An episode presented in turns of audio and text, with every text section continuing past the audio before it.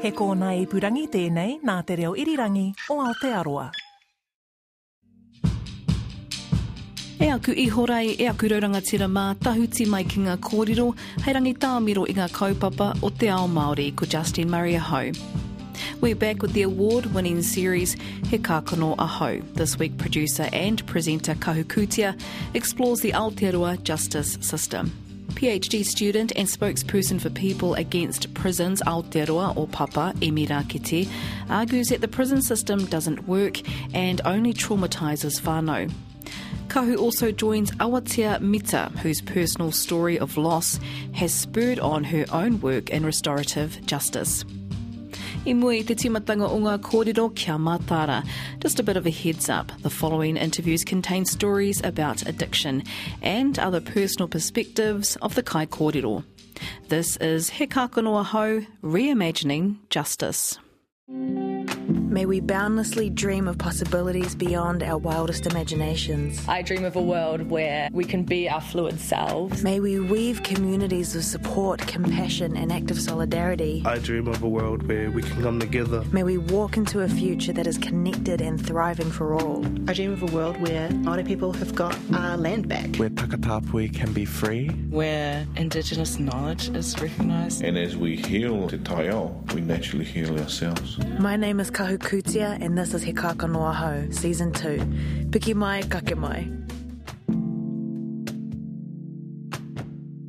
I'm guessing you've heard of prison. If you're lucky, it's a place you know only from movies or TV. For some of you, though, prison is a bit more real. You go there to visit whānau or friends, or you've been there yourself. Maybe you're there right now. Growing up, I thought prison was where you put bad people for being, you know, bad. But then in my 20s, I started to meet people who thought differently. In this episode, we're going to dive into Aotearoa's justice system and find out a little bit more about how it all works. Prisons work really, really well, just not for any of the stuff that we're told they're meant to work for. And how it might be done differently. I also have faith that the answers are within our communities. Let's get into it. Prisons don't reduce crime. Prisons traumatise people who are sent to prison. This is Emmy Rakete. Prisons train people to think in terms of domination and hierarchy. Prisons harm the families of people who are sent to prison. Emmy's the press spokesperson for People Against Prisons Aotearoa, or PAPA. And the arguments she's repeating are literally from 1820. So we have been asking for the same prison reforms the whole time. We've been getting these prison reforms the whole time. And they have failed to actually fix the problem the whole time. Thanks to people like Emmy, my ideas about prison have started to change. And where I thought I knew the answers, I now have so many questions, which I think is a good sign. Like, what's the purpose of a prison? What are they for? Is it really as simple as bad people go there? Also, is the current system just? Is it fair? And if not, what might a just alternative look like for whānau Māori, who make up 52% of our prison population here in Aotearoa? I'm off to visit Emmy in the hopes that she can answer some of the questions that I have. I first met Emmy at Ihumātao two years ago. We're quite away from the green paddocks of Ihumātao now, in a straight-laced suburban neighbourhood. For a minute I was like, are we in the right place? But we knock on a door, and there she is. Hi, Kaura. Oh, welcome. We head into Emmy's room, which is like a lush tropical greenhouse filled with artwork and plants everywhere. Oh, great basil plant. Oh my gosh. It did come like that, so it had nothing to do with looking at it. In the corner is her desk. That's where she's currently finishing off the last bits of her PhD. We settle in, and Emmy introduces herself. So, I'm ko Ngāpuhi me Te Rarawa me uh, o Te Ao o Kiwi. My ancestors were proletarianised in the 30s and moved to Auckland, and which was part of the urban working class since then. So I grew up in Auckland, lived here for my whole life.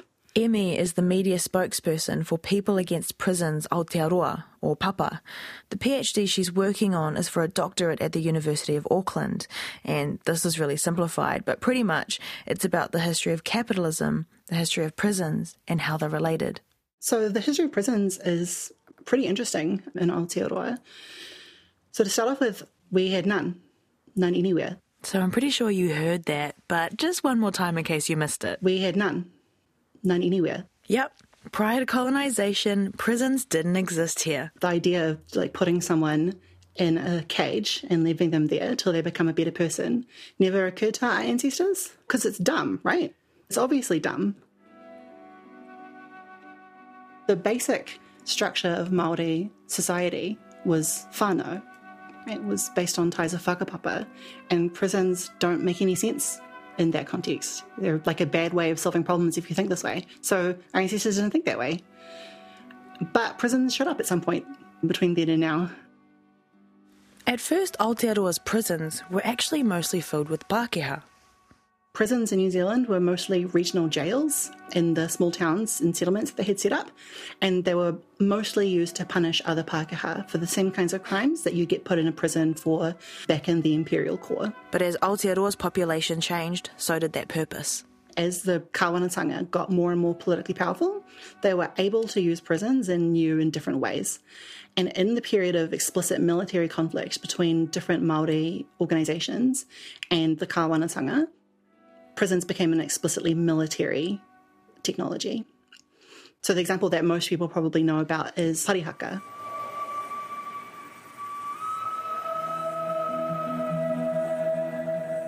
About 600 non-violent protesters from Parihaka who were trying to resist the theft of their land um, got taken and put in prisons throughout the South Island. So we can see that actually even the Kāwanatanga recognised what prisons do, which is sever whakapapa, because they were literally deliberately using prisons to sever whakapapa during the, the land wars in order to break the military resistance of Māori to the theft of our land.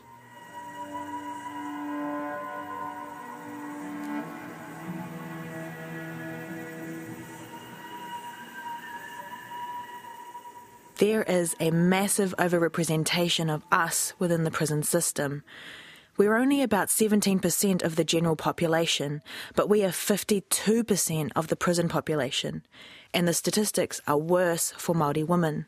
One of the most known statistics in Aotearoa, 63% wahine Māori in there. This is Awatea Mita. And yeah, she did just say that 63% of women in our prisons are Māori. That's really bad, even when you look at international statistics for the imprisonment of Indigenous women. Awatea is a justice advocate, and we first met at uni together. Today, we're back on our old stomping grounds, the Kelburn campus at Victoria University in Te Whanganui-a-Tara. Nice to see you. Good to see you too, back in Pōneke. I know, yeah. We just went for a walk around uni and... Awatea has a kind face and dark curly hair. She really comes off so ngāwari and soft spoken, but she always speaks with conviction. I used to say I was like a prisoner rights activist, but I didn't want to use the word prisoner and then JustSpeak me as being a justice advocate. And I thought, oh, yeah, I'll take that. So that advocacy in the justice space came about um, from my own experience of incarceration. Awatea's time in prison obviously doesn't define who she is, but it was a really influential experience. She was one of the 63%. I'd already heard the statistics, everybody in New Zealand knows them. But when I went in there and I had to look around and there were all Māori women in there, it was a huge shock to me.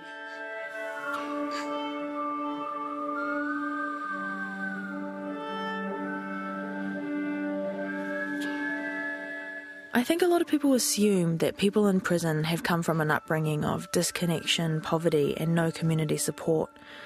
Awatea's early life was definitely hard, but there were also a lot of wonderful moments. Her mum is the legendary Merata Mita, one of the great pioneers of the Māori screen industry. A lot of Merata's work was focused on activism, and so Awatea as a child grew up attending protests and had some really strong role models.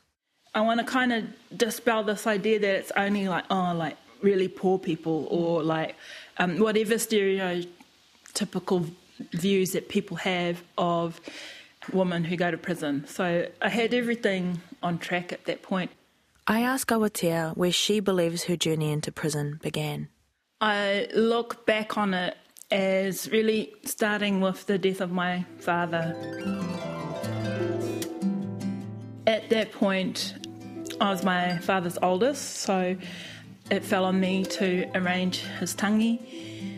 I was like a backbone in our whānau, someone that could be relied upon, respected, you know, loved by everybody.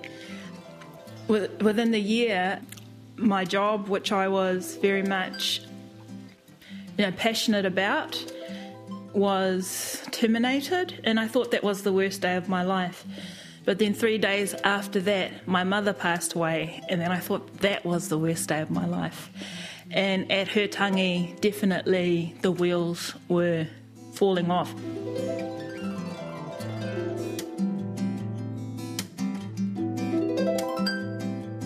At my mother's tangi, there are you know, incidents of my own behaviour that I'm ashamed of, where I didn't behave well. You know, so from the year before, going through losing my father and being like a backbone coach member of the whānau to the point where I lost my mother, I was none I wasn't any of those things at that point. And then my 16 year relationship ended and that was really the turning point where I just thought I'm sick of trying to live this respectable life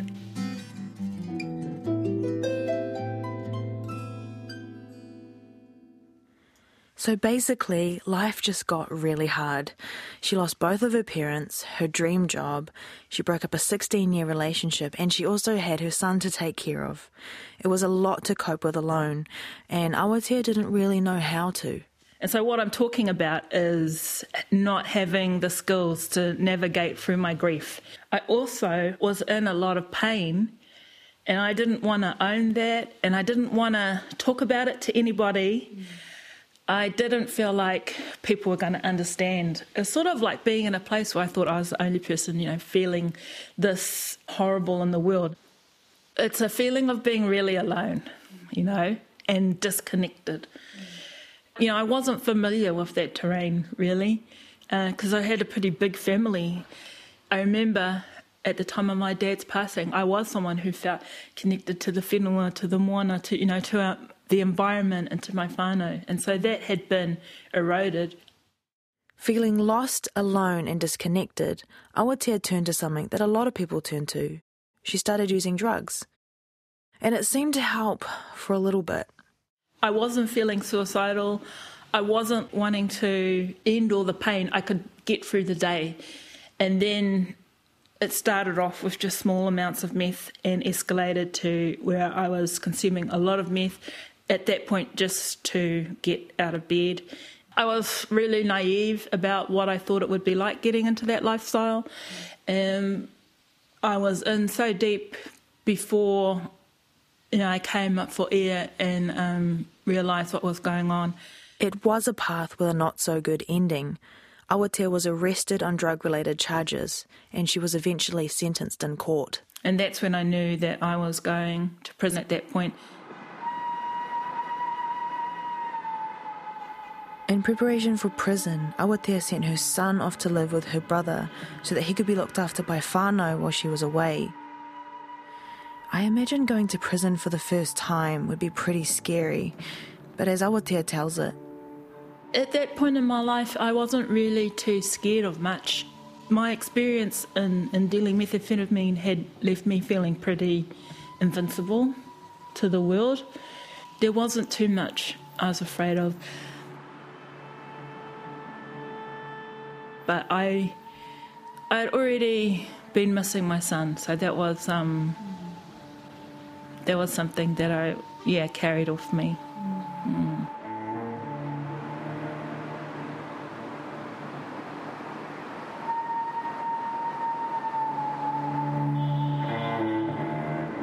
So Awatea wasn't afraid of what was waiting for her in prison, but if she knew then what she does now, maybe she might have been. Last year, Guyon Espiner published this piece on RNZ.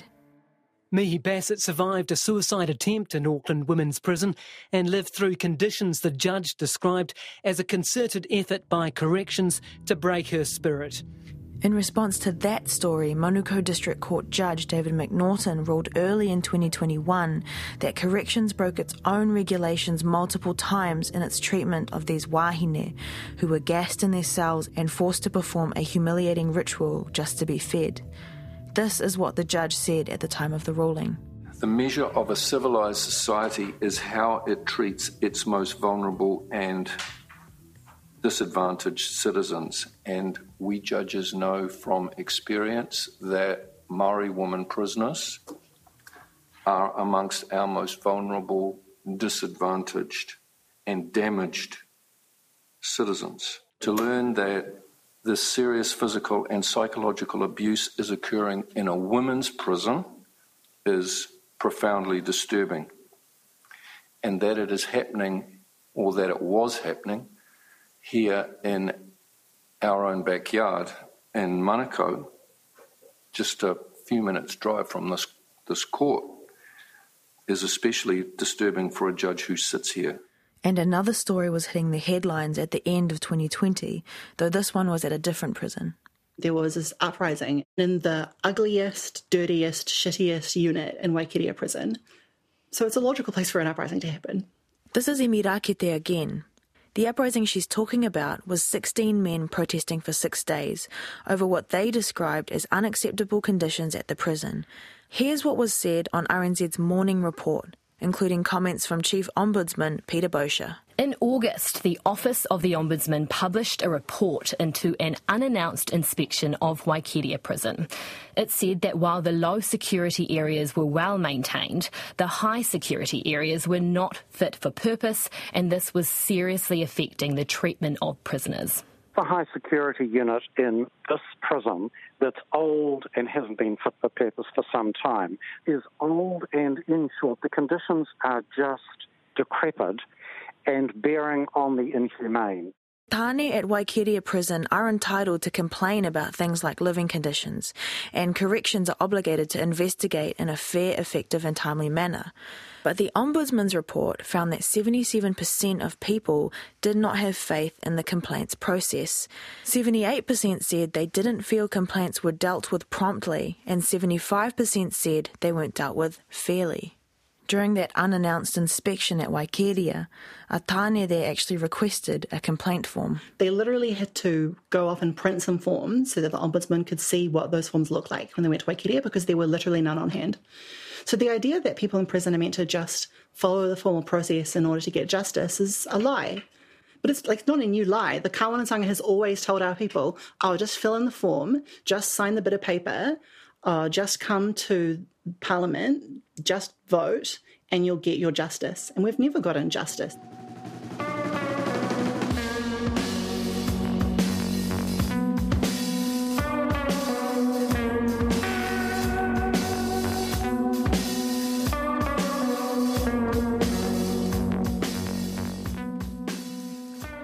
The Ombudsman's report talks about some of the ways that the government is responding to discussions about prison conditions.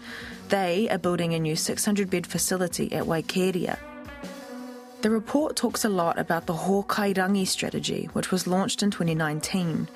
According to Corrections, Hōkairangi is a kaupapa that innovates to find new and alternative ways of doing things to achieve better outcomes with Māori and their whānau.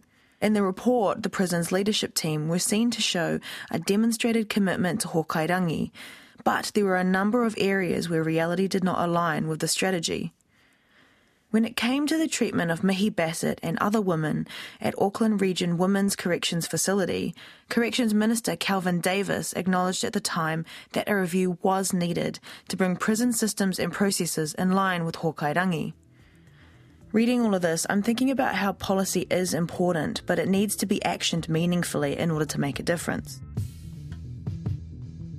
We reached out to Corrections for comment and received this response from Topia Rameka, Deputy Chief Executive Māori. Hōkairangi is a long-term strategic approach designed to bring about intergenerational change and it is simplistic to expect immediate change across our operations, culture, policy and facilities, he said. On the topic of Auckland Region Women's Corrections Facility, Rameka said, Corrections met with three women to acknowledge and apologise for the way they were managed at the prison between February 2019, six months prior to the launch of Hokairangi, and February 2020. Despite the challenges of working with people who sometimes exhibit very difficult behaviour, we must always uphold the highest standards, and for these women, we didn't. We immediately made a number of changes at the prison to prevent this from ever happening again. On Waikeria, Rameka said there is no excuse for the actions of those prisoners involved in the riot.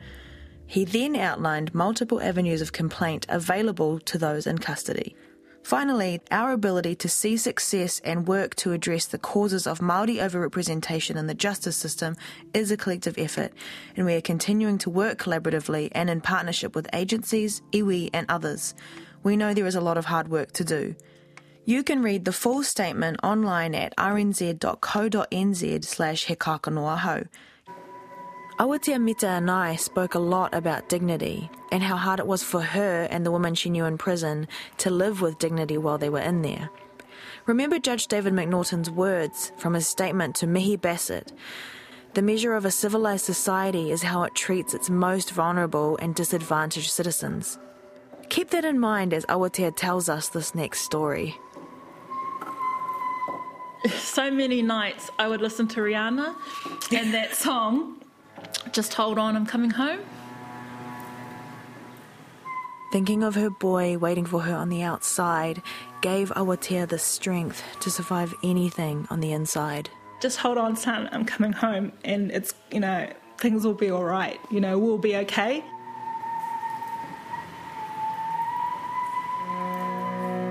Eleven months into my prison sentence, um, he passed away from an accidental drowning at the Whakatane Bridge.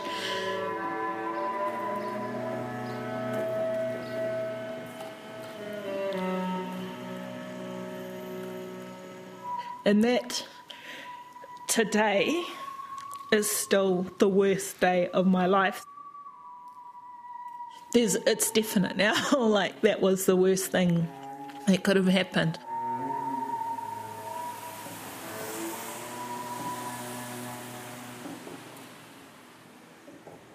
A pain that no one should ever have to experience. To make matters worse, Awatea tells me that it was bureaucracy and mangled paperwork that meant that, although she should have been able to attend most of her son's tangi, in the end she only got a few hours on the marae to say goodbye. Once she was back in prison, things didn't get easier. Really sickened me, actually, how the um, prison dealt with that when I went to my son's tangi, I got to bring his picture back, and um, one of the officers was saying that I shouldn't have it, that I should have it taken off me because it's only going to remind me of, of losing my son. And I just thought, do you think I forget? Do you think there's a second in the day where I don't know that I'm a mother who's lost their child?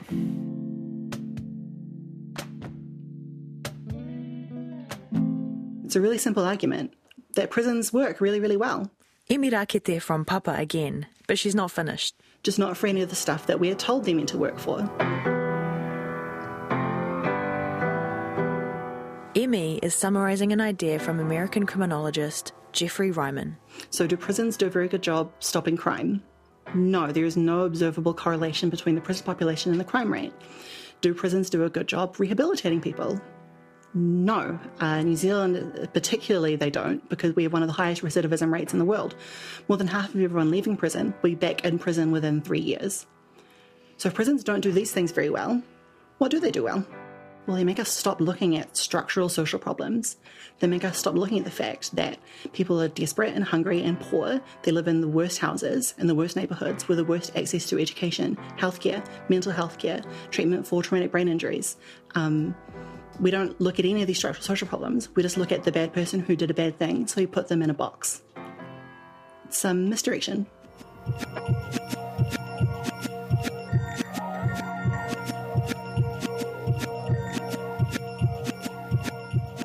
Awatea and Emmy are both pretty strong in their convictions that the current system is broken, but they're also both hopeful that change is possible. To my way of thinking, the starting point actually comes back to some of our more traditional ways of being in the world where our relationships are based on respect, you know, respect of one another, respect for our elders. So currently, you can get a cultural program in prison and you can learn to be more Maori, you know, on a tikanga program. Like, let's have tikanga from the outset, you know, let's have our way of being in the world, the first experience we have of this world. so much can start with just a simple conversation and having some hard conversations within our own families and kind of building up a movement towards taking care of our needs. So, how do we imagine a world beyond prisons? Maybe some of the answers are actually in our past. We know that prisons didn't exist in Aotearoa before colonisation, but we actually don't know much about how our tipuna dealt with these kinds of issues. We know a little bit though. We dealt with this problem when it did arise um, by incorporating people back into the social structure that they came from. So you would go back to your whānau, you would go back to your community and say, I did this bad thing and I harmed someone seriously, and now I'm going to live in that and continue working on that repairing the relationships that I've harmed until the relationships are repaired or I die of old age. Just like the past, it can be hard to think about the specifics of a future without prisons. Thanks to Emmy, we know now that prisons actually haven't been around for that long, and yet moving towards literally anything else feels like a mammoth task. But the more I think about it, the more I feel that gaining a holistic perspective is an important part of justice. Back to Emmy. It looks like marae justice. It looks like holding people accountable for the harm that they've done without putting them into re traumatizing and individualizing punitive institutions that don't help them and don't help us.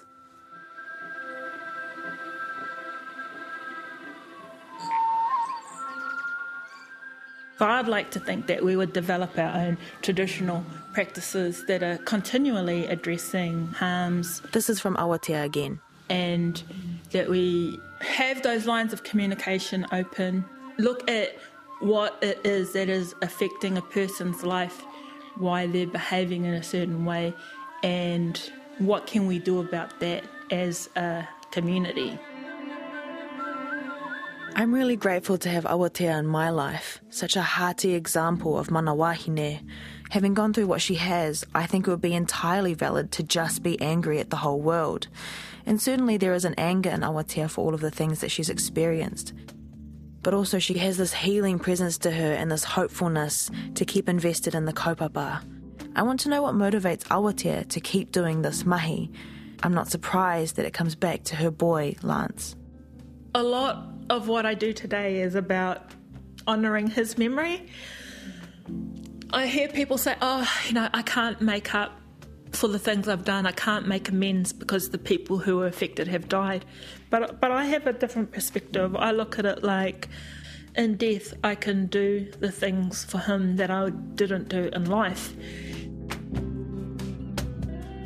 When I think of my son and how much he motivates me to stay on this track of advocacy, that is enough. If that's all the encouragement I had, it's all I need. I know that he would be proud